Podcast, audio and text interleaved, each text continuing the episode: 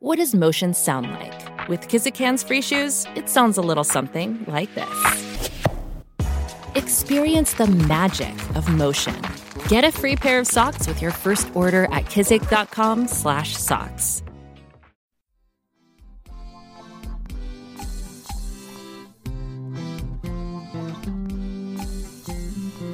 Welcome to Baldhead Bible Podcast, making the Bible come to life, featuring the expository preaching of Dr. John Katzian.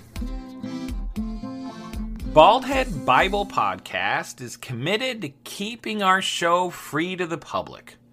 However, as with everything, there are expenses involved, so if you would like to contribute, head on over to patreon.com. That's patreon.com forward slash baldhead Bible and there you can become a supporting member for as low as $1 a month. While there, please check out some of the bonus material available only to our BHBP supporters. And some of that material includes Bible study guides to help you use the podcast to minister to your children, to minister in a Sunday school class, and to have some quality family devotions.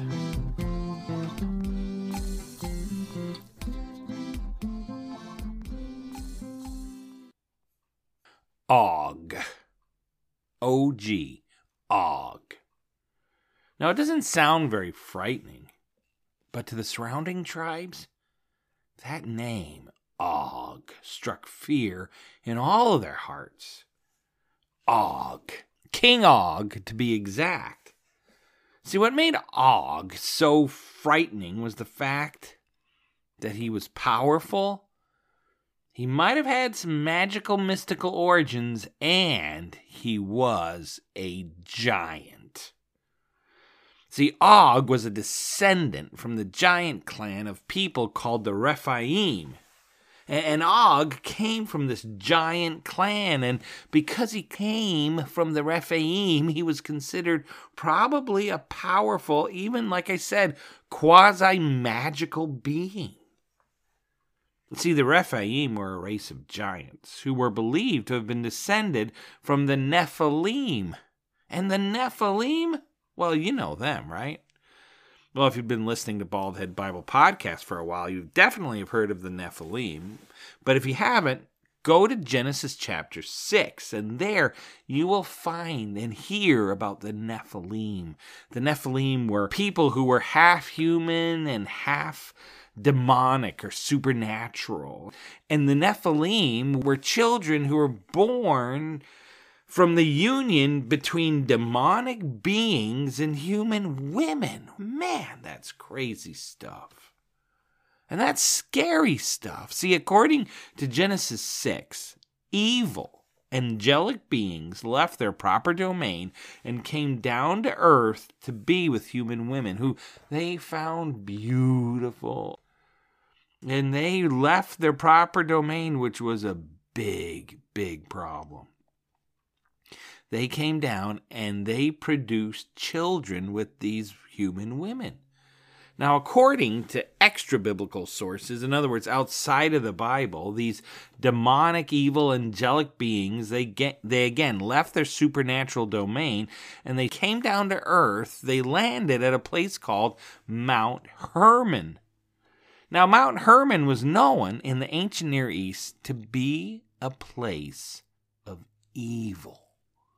I mean, sheer evil. When you wanted to talk about something scary, you talked about Mount Hermon. Ooh. It would send a shiver down the spine of the average person living in the ancient Near East. Now, one of the reasons it got this scary reputation, it was because of this very event. The history of this event, evil angels choosing to materialize at the top of Mount Hermon, and then they descended and began to be with human women, and they basically began to infect the whole of the earth with their evil thoughts, practices, and intentions. And eventually, God, according to Genesis 6, has to send a flood. A flood to wipe it all out because the heart of man was evil continually. It was man's choice. But man, having that demonic invasion certainly didn't help. well, from this terrible moment. The offspring of this union between these demonic evil angels and the human women were known as the Nephilim. And these Nephilim were known to be giants.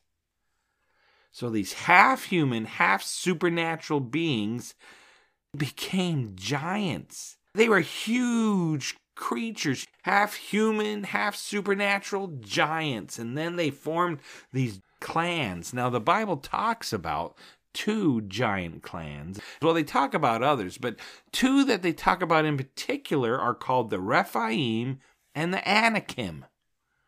Well, later on, when the Jewish people invade the promised land under Joshua, remember Joshua and Caleb are the only two from those original 12 spies who are allowed to come back into the land? Well, Caleb he takes on a whole tribe of Anakim, or Anakite, as the plural's called, right? He takes them on and he wipes this giant clan out. They're there. They're in the Bible, and they are scary to the average person. What has scared me to death.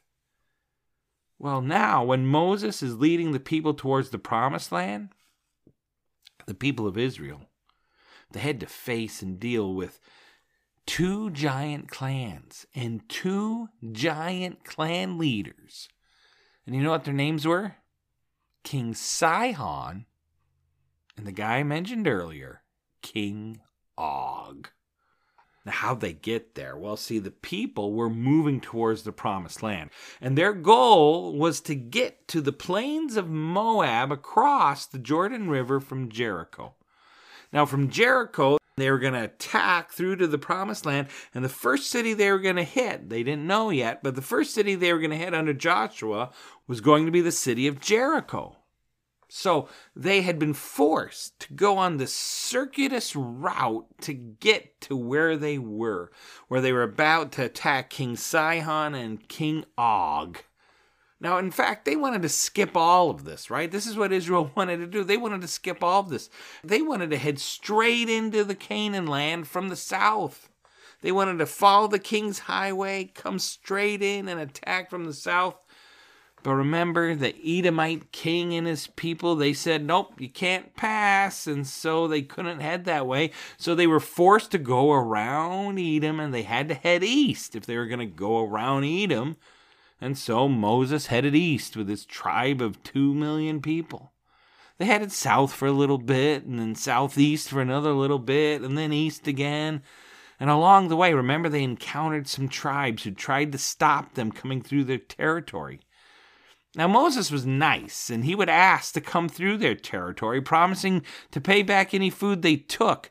One of the kings they met was a king named Arad who would not let them go through and, in fact, kidnapped some of their people. So Moses sought God's direction as what to do, and God told Moses and the people of Israel to fight. And the people promised that if God would be on their side, that they would completely wipe out King Arad and his people. Well, God did just that, and King Arad was wiped off the map. So then the people kept moving east and north and east again and then south. And remember last week's story? They began to get thirsty. And remember, moving this many people could not have been easy. And so the people got tired of it and began to faithlessly complain, first at Moses and then at Yahweh. And then God sent snakes to punish the people and like we heard last week, Moses was commanded to lift the bronze serpent high in the air so that all could see. And if anyone looked on the serpent, they lived. But if anyone looked away, they died. And so, with these types of miracles and battles and man, scary but thrilling adventures, God moved the people ever forward towards their final goal, that of the promised land.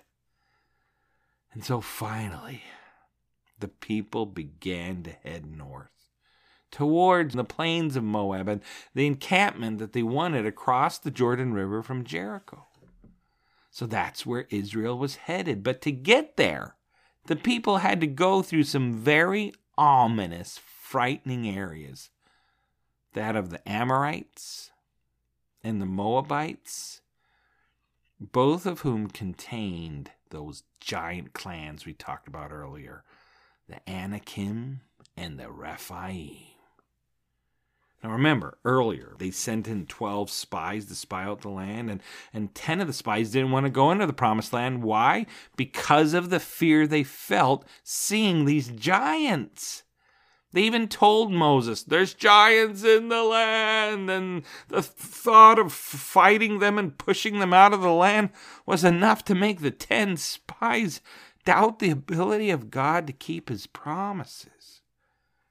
I mean, it must have been scary to look at these giant warriors. Well, the people lost faith in God. Because of that, they were judged and they had to wander in the desert, remember, for 40 years till that whole generation died out. But now they're back and their children are back, and their children now have to face those same giants. Well, the first giant that they have to face is King Sihon. Now, the Bible never calls King Sihon a giant, but with his connections as an Amorite king and his connections with King Og, many scholars think he probably was a giant. And in the book of Numbers, Moses shares a poem written about the military prowess of Sihon. He shares it to show how powerful this king was that the people had to face. So even if he wasn't a giant, which he probably was, this king was powerful. This king was scary. Years ago, Sihon had invaded that whole Moabite territory. And so the kings who he was trying to wipe out, the kings of Moab were so afraid of him, Sihon, that they sold their sons and daughters to him to try to get him to leave them alone. But Sihon swept down into Moab and he defeated all those kings and all the Moabite tribes that inhabited it. He also defeated their god Chemosh. I mean, this was a powerful and I think giant king. And God, Yahweh, he asked the people of Israel to take on this powerful giant king. And the battle was going to take place at a town called Jahaz. Now, there isn't a lot written about the battle. All we know is that the army of Israel met the army of King Sihon, and guess what? the army of Israel put the army of Sihon, the Bible says, to the sword, which meant they completely wiped them out. They killed all the men of the armies and they wiped out all the families and they totally wiped the people off the map. And they then took control of that area. King Sihon was no more. But now, God wants them to move even further north towards Mount Hermon, you know, that scary place, and towards probably the scariest king of them all, King Og of Bashan. Now, King Og, according to Deuteronomy chapter 3, ruled over 60 cities in that Moabite territory. And he was an Amorite king who was a giant. He was a Rephaim, and he was the last of that clan, the Bible says. Now, we don't know exactly how tall Og was, but we do know the size of his bed. See, his bed was so massive, and King Og was so big that it had to be made of iron. And the Bible says his bed was 13 and a half feet long and 6 feet wide. 13 and a half feet long and 6 feet wide. That is a massive bed. Now, we know most beds are longer than the person using them, so we can hazard a guess that Og, King Og, was probably 10 to 12 feet tall. Now, remember, a basketball hoop, right? The rim of that hoop is at 10 feet high. So, next time you look up at a basketball hoop, remember, you could be looking into the scary face of King Og. Well, King Og was a giant, and he probably had giant armor. He probably had a giant club and a giant sword, and he probably wore giant shoes that he would just stomp on people and squash you with. And, and he probably led his giant children into battle. I, I imagine, you know, he was pretty ugly. And I, I imagine him standing there with a giant eye patch over one of his eyes, scowling at the world. And I think when Og heard that the people of Israel were coming, ha, ha, Og felt, I've got nothing to fear. He had 60 fortified cities. He had a large army full of giants, and he was a giant himself. There was no way he could lose. Do you ever feel that way? That God has asked you to face your own King Og? This giant monster's defeated every other person, and now you have to face it? Maybe cancer is your king og. Maybe singleness. Maybe financial hardship. Maybe chronic pain. Our king ogs all vary from person to person, situation to situation. But God has told you, just like He told the people of Israel, to go up and fight. Now, the people of Israel may be afraid to go fight. And, and you can understand, you yourself may be afraid to go fight your King Og. But with God, we can be confident that what He has asked us to do, we can do it. We just need to trust. We simply need to trust God, and Yahweh will take care of the Ogs in our life. Now, Joshua 12, verses 4 through 5, calls Og king of Bashan. And that word Bashan, it can be translated serpent.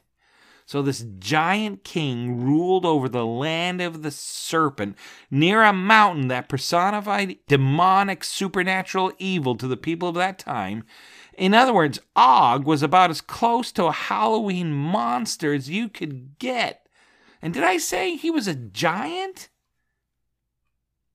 And so God called Moses to lead the people in battle against another giant. And guess what? They did. They met Og in battle at a town called Edrei. And the Bible says that the people of Israel put Og, just like they did with Sihon, to the sword. They completely wiped him out. They completely wiped his family out. They completely wiped out all the people and all the tribes that were following under Og. They put them to the sword. They wiped them out. After Og died, the Bible says that the Rephaim clan, that giant clan, also died out. He was the last of their bloodline and he was gone. And that whole giant clan, whoop, wiped out, gone forever. And so, the people of Israel were settled into the plains of Moab across the Jordan River from Jericho. This was it, right? The people were ready to strike into the heart of the promised land and take it over, starting with the city of Jericho. Well, before they did that, God had one more fascinating encounter for them. And they also they also had to say goodbye to Moses and pass the leadership on to Joshua. So make sure to come back next time to hear the continuing story of God providing for his people as they begin to go into the promised land and their days of wandering in the wilderness are about to end.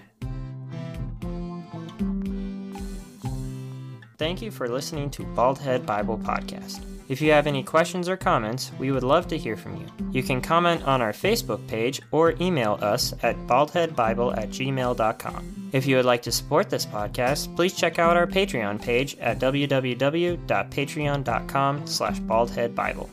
Baldhead Bible Podcast, making the Bible come to life. New episodes added every week.